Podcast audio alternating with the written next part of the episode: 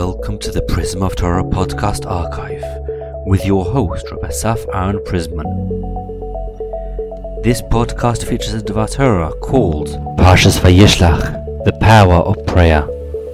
In Parshas Vayishlach, we have Yaakov with all his family and cattle and herds getting ready to, to he's walking towards his brother Esav as we know that Esav is uh, very angry at him because he stole the blessings from him and he wants to kill him and he has 400 people with him, soldiers, or, and they're coming up against him. And we know that Yaakov sets up his he he splits up his family into different sections and and they're going to give a lot of presents to Esav. Rashi explains over there how he's getting ready in three different ways also with davening to Hashem in tefillah, and also by giving presents to Him, etc. But the nakuda I want to focus on is tefillah, the power of tefillah. Because at the end of the day, let's see what happened, and let's see what exactly was the essence of the prayer of Yaakov to Hashem that He'll save him from from his uh, brother Esau. So first of all, he's very specific in what he asks for, and the Zohar says that from here we learn that it is very important to be specific in your tefillah to HaKadosh Baruch Hu, in your prayers to Hashem, even though obviously Hashem knows what we're asking for, but one should be very specific. And Mitzvah Hashem at the end, I'll try to bring a very interesting story that has to do with this idea. But what I want to share with you is the Beis Halevi. Perhaps I brought up this Beis Halevi last year, but I'm not sure. And if I'm not sure, then I'm assuming for sure you're not sure. So I'll play. I think it's playing it safe when I'll bring it. I think it's a very nice idea. The Beis Halevi says that when Yaakov Avinu davened to Hashem, he said, "Please save me from my brother, from Esav. Hatzileni na miad achi miad Esav." So the obvious question is, even according to the Zohar that we just mentioned, that it's from here we see how specific you have to be in your prayers but you don't have to overdo it. There's no there's no extra redundancy in the Torah. So why does it have to say we already know who Esav is? So it's enough to say Hatzileni miyad Esav. Why does it have to say Hatzileni na miyad achi miyad Esav? Obviously, there are two different prayers going on over here, and that's exactly what the Beis Halevi answers. He says that when a person is going up to fight, or he has an enemy, there's two ways two tact, ta- tactics one can take. Either he can really go up in arms against him, and in which case the uh, the prayer for that would be, "Please protect me from him, that he doesn't doesn't hurt me, doesn't kill me." And that's pshat in Hatzileni Na, the second part, Miyad Esav, from Esav. Esav is a rasha, is a wicked person. He wants to hurt me, wants to hurt my family, wants to kill us. Please save me for that. And indeed, that prayer was answered because we saw that HaKadosh Baruch Hu affected Esav and didn't allow him to hurt Yaakov. He tried to bite him, according to the Midrash, and instead it ended up kissing him. And the second prayer was the other tactic. The other tactic is even if at the end of the day I'm not going to have to go up in arms against him in the fight, so the only other way is to become friends with him, or at least to pretend you're friends with him. Which a lot of times that's the tactic we we want to try to go with because we don't want to start fighting with someone. But when you do that, there's a big risk because when you become friendly with someone that doesn't have good midot and is a bad person, then we're, we're worried that's going to rub off on us. As we mentioned, the Rambam, that a person gets affected by his surroundings. And therefore, you have to daven for that as well. And indeed, that is the second prayer.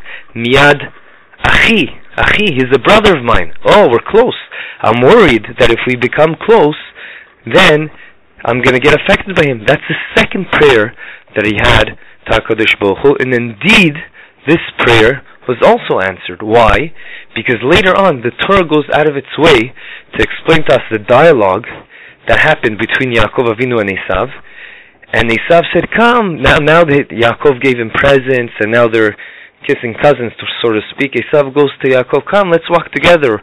My guys and your guys, everyone together." Of course, Yaakov didn't want that, but he couldn't tell him, I don't want to be with you. So what did he say? Oh no, it's that everyone, the kids are too young, and and and the sheep I have, they're gonna die if I walk too fast. I don't wanna, I don't wanna slow you down. You go ahead. I'll meet up with you in Seira. Which the Gemara in Zarah later on says that it was just he said that, but really he wasn't going to reach that far because he wanted to ensure that they don't bump each. Uh, bump. He he wanted to make sure they won't be together so that Esav can't negatively affect him and his family. But you see that that that prayer was also answered.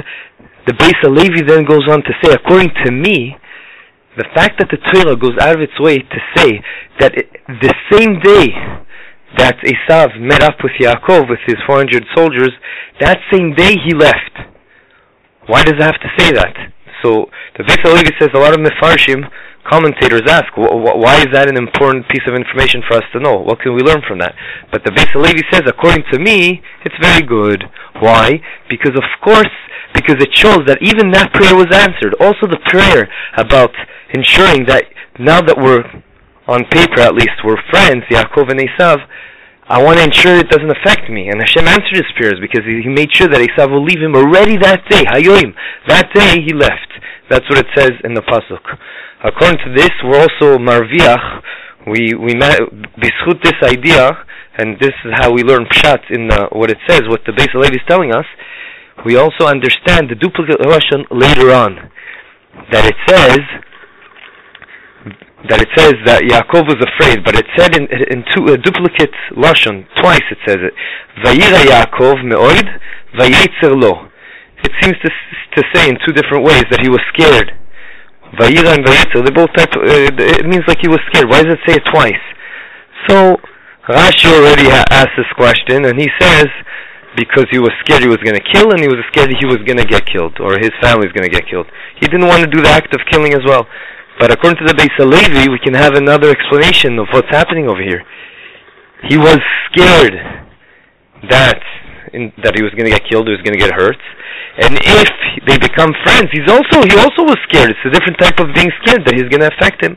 So everything's glad. The Beis Halevi then goes on to say that this is also we know in general. There's a very important klal to know that anything the Torah tells us about our forefathers, it's also a symbol and a sign what's going to happen in future generations. And he says, indeed, in the future, the Goyim are going to try to do the same to us. Sometimes they're going to try to go head on head fighting with us, so we have to fight. We have to sorry, we have to daven to Hashem that they won't affect us, and we, and also sometimes they're going to pretend to be our best friends and try to affect us, or maybe really try to be our friends, but we're worried we have to daven to Hashem that He'll protect us from them. And the last point I want to emphasize, and Beis Halevi I think brings this as well, before we move on to the story, Mirza Hashem, is what came first? What prayer came first? Miyad Achi, first saying for my brother, when, and then Miyad Esav, from Esav, the, the wicked person. Why? Because the most dangerous thing is the effect one can have on someone in his midot, which represents spirituality.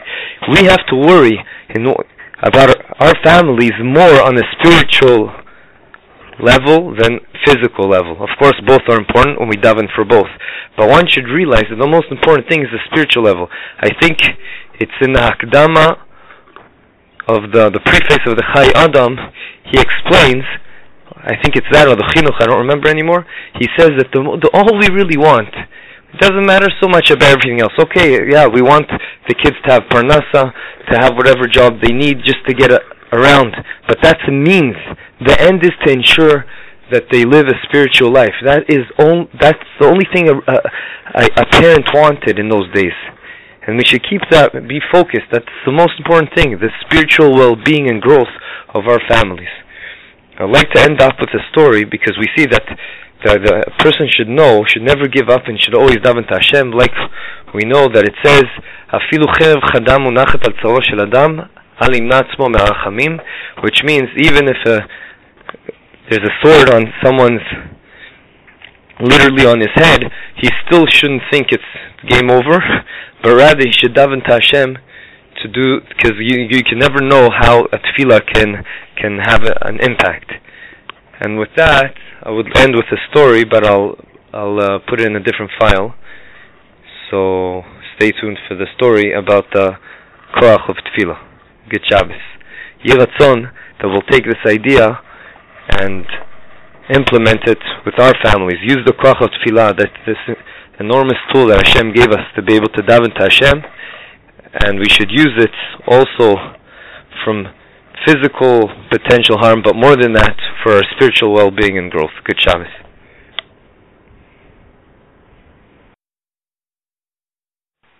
If you opened this file hoping to hear the story already, I'm sorry, but it's very important for me to tell you one other idea that was a chiddush to me that I found out only this week. If for those of you who have heard of Dayan Fisher, so his grandson learns in my uh, in my kollel, and I speak to him belimud a lot. And he showed me a fascinating chazon ish that I didn't know existed, which changes everything about the way I I daven. Why? Because until I saw this chazon ish, I said, of course I can daven for my friends or people that are important to me, but they have their own free will, so I can't make a decision for them that they'll become closer to Hashem. It has to come from them. So the way I davened was that hopefully events or occurrences will happen in their life that will trigger them into wanting to get closer to Hashem. Because at the end of the day, it says Mefulish, the sages, Chazal tell us that Akol bidei Shamaim chutz mirat Shamaim, which means everything HaKadosh Baruch Hu left in his hands, except for the level a person decides he wants to get close to Hashem, i.e., doing mitzvahs and Torah, etc., and working on oneself's midot and stuff like that. However, the Chazon Ish says a big chiddush, and he says that indeed one can even daven that automatically a person, his friend or family member, can get closer to Hashem. Why? Because it's true that it says Hakol b'dei everything is in the hands of Hashem, aside from the level of closeness that that that in itself a person can only decide, but it, it's not referring only to each person for himself. It's in the hands of people, but people can use the vehicle, the kli, the tool of davening to also be mashpia to affect their fellow Jew. So Hashem left that in our hands, but we, it's in our hands also to daven for someone else. So before I go ahead and say the story that demonstrates how powerful tefillah is, I want to say that idea because it can change the way we daven for our families, friends, etc. The story that I'm about to tell you was said by Rav Shvadron, I don't know how long ago, and he said the following. He tried to show people what it means to believe in Hashem and to believe in the power, the koach of tefillah. Like we know, Chazal teach us no matter what situation a person is in, even if a sword is hanging on someone's neck, he should still not give up and daven for mercy from Hashem. The following story is what he said about an average person that was a lawyer in England, and he came up to his to his Rav and he said, "I'm in big I have a big issue over here. I have a customer, a client that I'm trying to represent, but he was totally leading me on and he lied to me." And right now, I'm now in, I have big issues, and the government's after me, and have major issues, and I need a miracle to get out of this. And the only one that can help me is the Kodesh Baruch Hu. And I can't daven to Hashem. He goes, "What's the problem? Perfect, daven to Hashem. What's the problem?" He said, "I'll explain to the Rav." And he says, "Many years ago, I went for work to Australia with my only daughter. I went there to work, and after a couple of months, my daughter got really sick they found a growth, lo aleinu, and she needed to go to the hospital, and it was spiraling, the, the situation was spiraling out of control, and she became worse and worse. It reached the climax that she couldn't even get out of bed, she couldn't even drink, she couldn't do anything. At one point, the doctors even told me, that's it, she has a couple of hours to live. At that point, I was willing to give anything I could to my daughter, but I couldn't. The only thing I could do, I couldn't give her life, so I said I have to daven for the person, for the only one that can give life to people, which is Hashem. And he wasn't such a, he wasn't a religious person at all, but he obviously had the simple emunah in Hashem, and he remembered that his father took him during his bar mitzvah to shul, so he went to the closest shul, and in the shul he he went next. He was he was so happy that the shul was open. He ran up to the Aron Kodesh to the ark, and he started tearing and davening to Hashem to please save his daughter. And he got so into the davening, he said to Hashem, "I promise that if if Hashem will take care of this for me and get my daughter to be healthy again, I will not request anything anymore in my whole life from Hashem. And he went back to the hospital and he couldn't believe what he saw. He saw his daughter sitting up and getting a bit better. And also the doctors came up to him. They said, "Yeah, Baruch Hashem, she seems like she's getting a she's getting a bit better. We thought she was about to die. She's getting a bit better." Another week went by. She even was able to drink water, which is unbelievable. And another two weeks, she she was even getting off the bed and walking. And the doctors decided to do a new MRI or whatever it was, and they saw that her system totally cleared. And the doctors even had to get together to show what happened because it was a total miracle and they told him that it's nothing less than a miracle. And he and he says to the Rav, "This is exactly my problem. I promised Hashem I would not daven, I will not pray and ask for anything anymore." So that so the Rav told him, "Don't worry.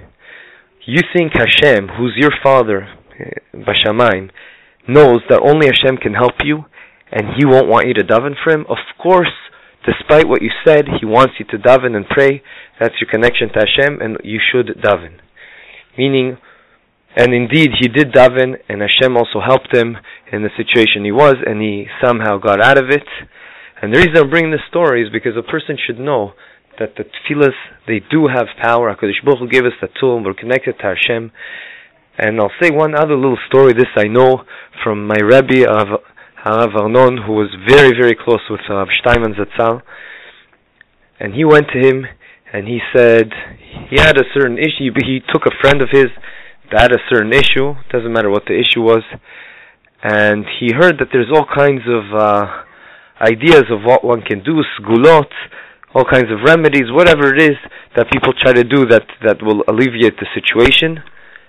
So Rav Steinman told him straight away, "I don't understand." He said to him, "You happen to be about tshuva. You know what it is. We have a, a direct connection to Hashem through prayer. Use that. That's the strongest tool. Use prayer. Yiratzon will take this idea with us, especially the way I started, that I told you that one can even daven for his siblings and for his family and friends to get closer to Hashem, according to the Chazon Ish.